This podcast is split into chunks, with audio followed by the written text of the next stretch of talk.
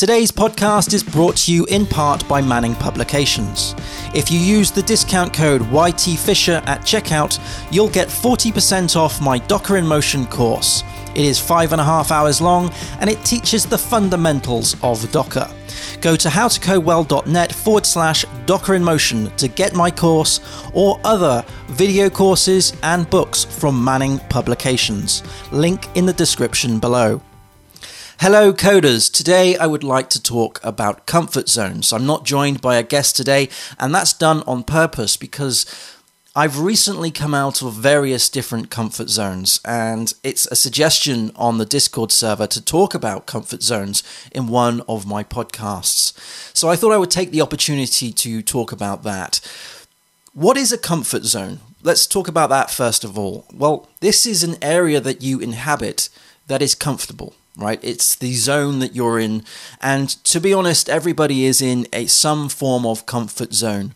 They are comfortable in the environment that they have created. And this gets created, often or not, by accident, to be honest, because you become more used to the tools that you use, the people that you speak to, the way you work, and that becomes comfortable because you become more efficient. You, you like to do that.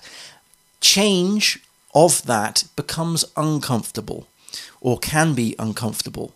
And there is a transition period between one comfort zone and the next. We'll talk about if you should move out of a comfort zone in a, in, in a few minutes, but let's just let's just talk about some of the comfort zones that I've been in in my twenty years as a web developer. So one comfort zone that uh, I do remember moving out of, and the pain of doing so, was going from Windows to Linux as a development environment. The, the learning curve of Linux was just so, so steep, and there was so many times in that or during that transition where I was like, well, you know, why don't I just do this in Windows? You know, I know how to do it from Windows. And it was that transition period, that sort of learning how the uh, the command line works, learning how the file system hangs together of Linux, um, and yes, I'm definitely still learning. It's you know, it's a it's a discovery journey that one is continually going through. Uh, but I could have, if I wanted to, I could have just drew a line under it and gone, no, this is too much. I am more comfortable and more efficient as a developer to work in Windows. Another transition, another uncomfortable period of learning was moving from um, S S H to Docker, right? So learning how to deploy things on Docker, or learning how to create environments uh, in Docker, and instead of using, say, F T P or S S H as a means of updating a website, running these things as Docker images and publishing these to containers, because then you you you had to learn so much more about how things hang together, the security risks of Docker, all of the different aspects of Docker, the networking side of things, all of that stuff that I just left to either other developers to handle, or you know, just to the system that I was comfortable with that handled that. So here I'm talking about LAMPs and MAMPs and WAMP stacks. So you were just comfortable with how that was set up. The transition of uh, moving from that to Docker, though, was really sort of like pushed because of the freelance stuff. I was tr- doing lots of different projects at the same time. So I needed a way of isolating those projects from one to the next. So I was kind of seeing Docker as the solution for that. But in order to get to that point, that was so, so challenging. And you had to just put the work in and learn Docker. I'm now a Docker fanboy, and that I would never, I would never look back. Let's talk about the career. So the career transitions from going from a, a junior developer to a senior developer, from a senior developer who works in an office to a senior developer who is part of a remote team. So then learning how, you know, the, the comfort zone of your your environment. So no longer was I sitting next to other developers and having the ability to um, speak to people in the corridor or sat next to me or at the water cooler. I had to cope with working on my own. That was a huge comfort zone change, shift. now I have the uh, the problem of trying to get out on and actually see people.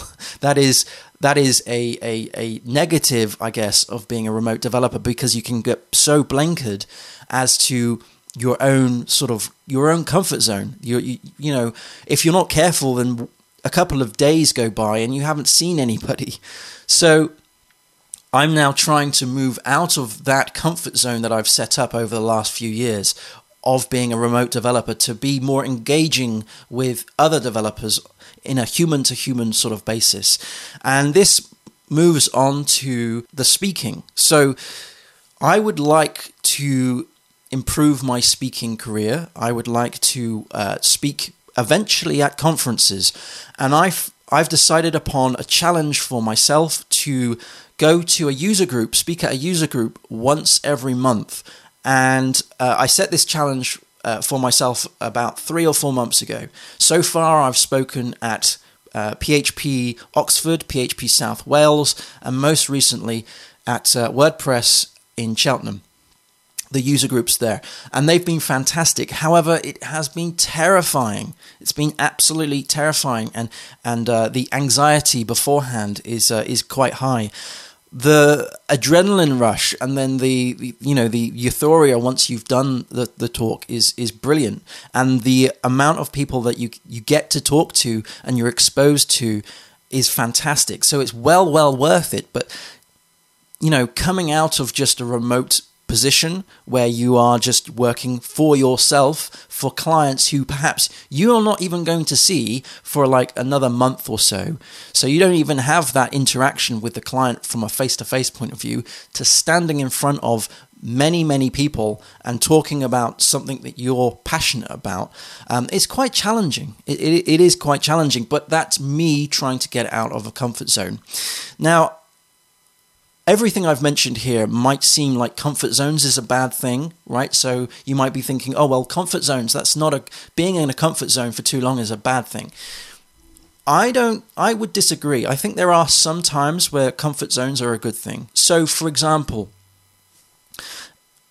if you're, if you're progressing in your career and you're, and you don't want to change your career, you, there's no external influence that requires you to move to another career, to another job, and you're happy there. If you are truly and utterly happy where you are right now, then why change to something else?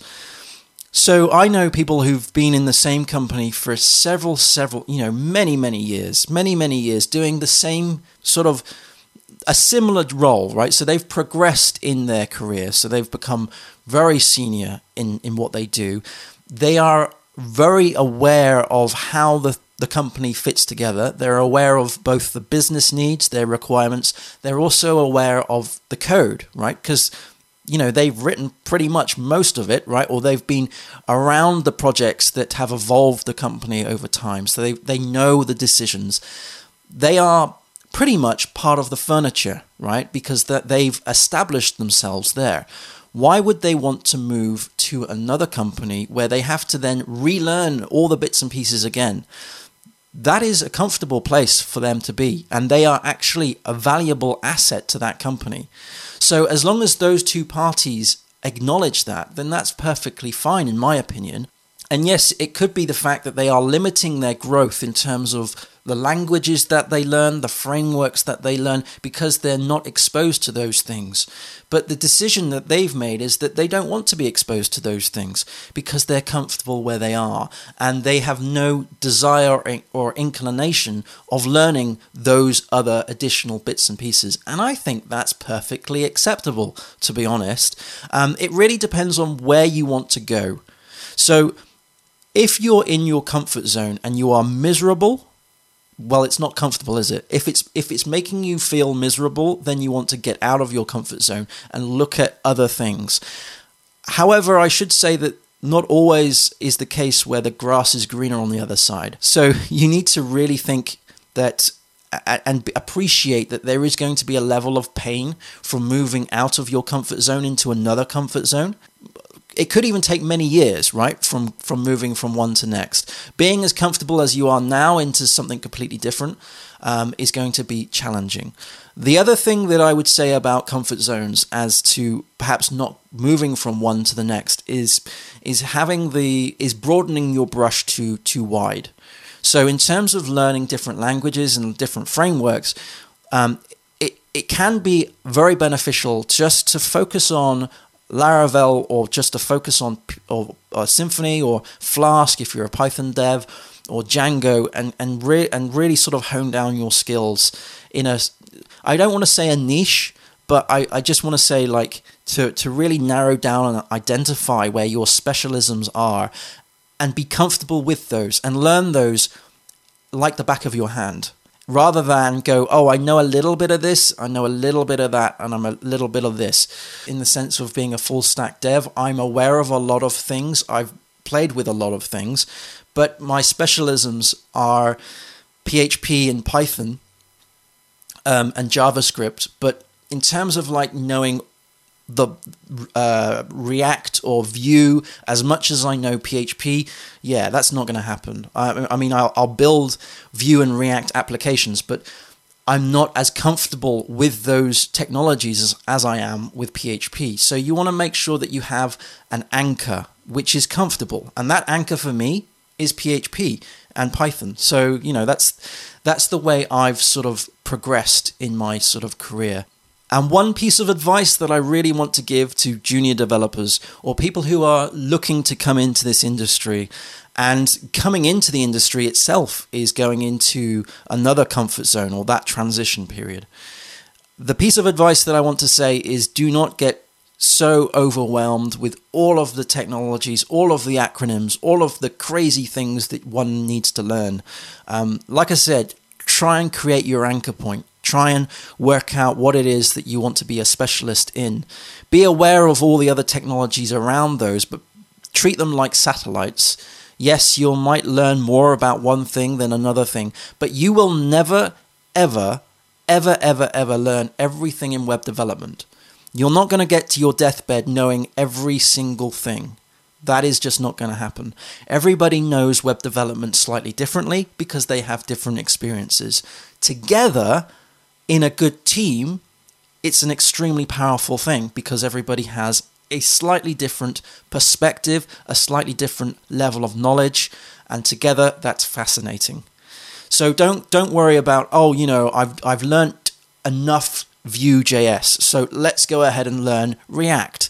Ask yourself, do you really need to do that? Is there actually a need for you to do that? One thing I would definitely suggest doing is to learn the language far more than learning the framework, because the language is something that, that will rarely change. Frameworks come and go, libraries come and go all the time. So don't invest your time and your comfort zone in something that might change in the future. Thanks ever so much for watching or listening on the podcast. Happy coding, everyone. I'll see you again next time. Cheers. Bye. Before we go, I just want to say that if anybody wants to join the Discord channel, then please do so. Go to howtocodewell.net forward slash Discord. There's channels in there for coding help. There's channels in there for coding challenges, new coders, lots of stuff for programming. There's a nice little community that's building up there. So if you've got any coding questions you want to ask, then do check out howtocodewell.net forward slash Discord. Of course, if you want to support the channel, and if you want to get early access to some of these podcasts and the tutorials that I've got on the YouTube channel, then do check out our Patreon account. That's patreon.com forward slash how to code well. You'll also get access to the pro user Discord channels and the voice chat channels as well. Thanks very much. Happy coding, everyone. I'll see you again in the next one. Cheers. Bye.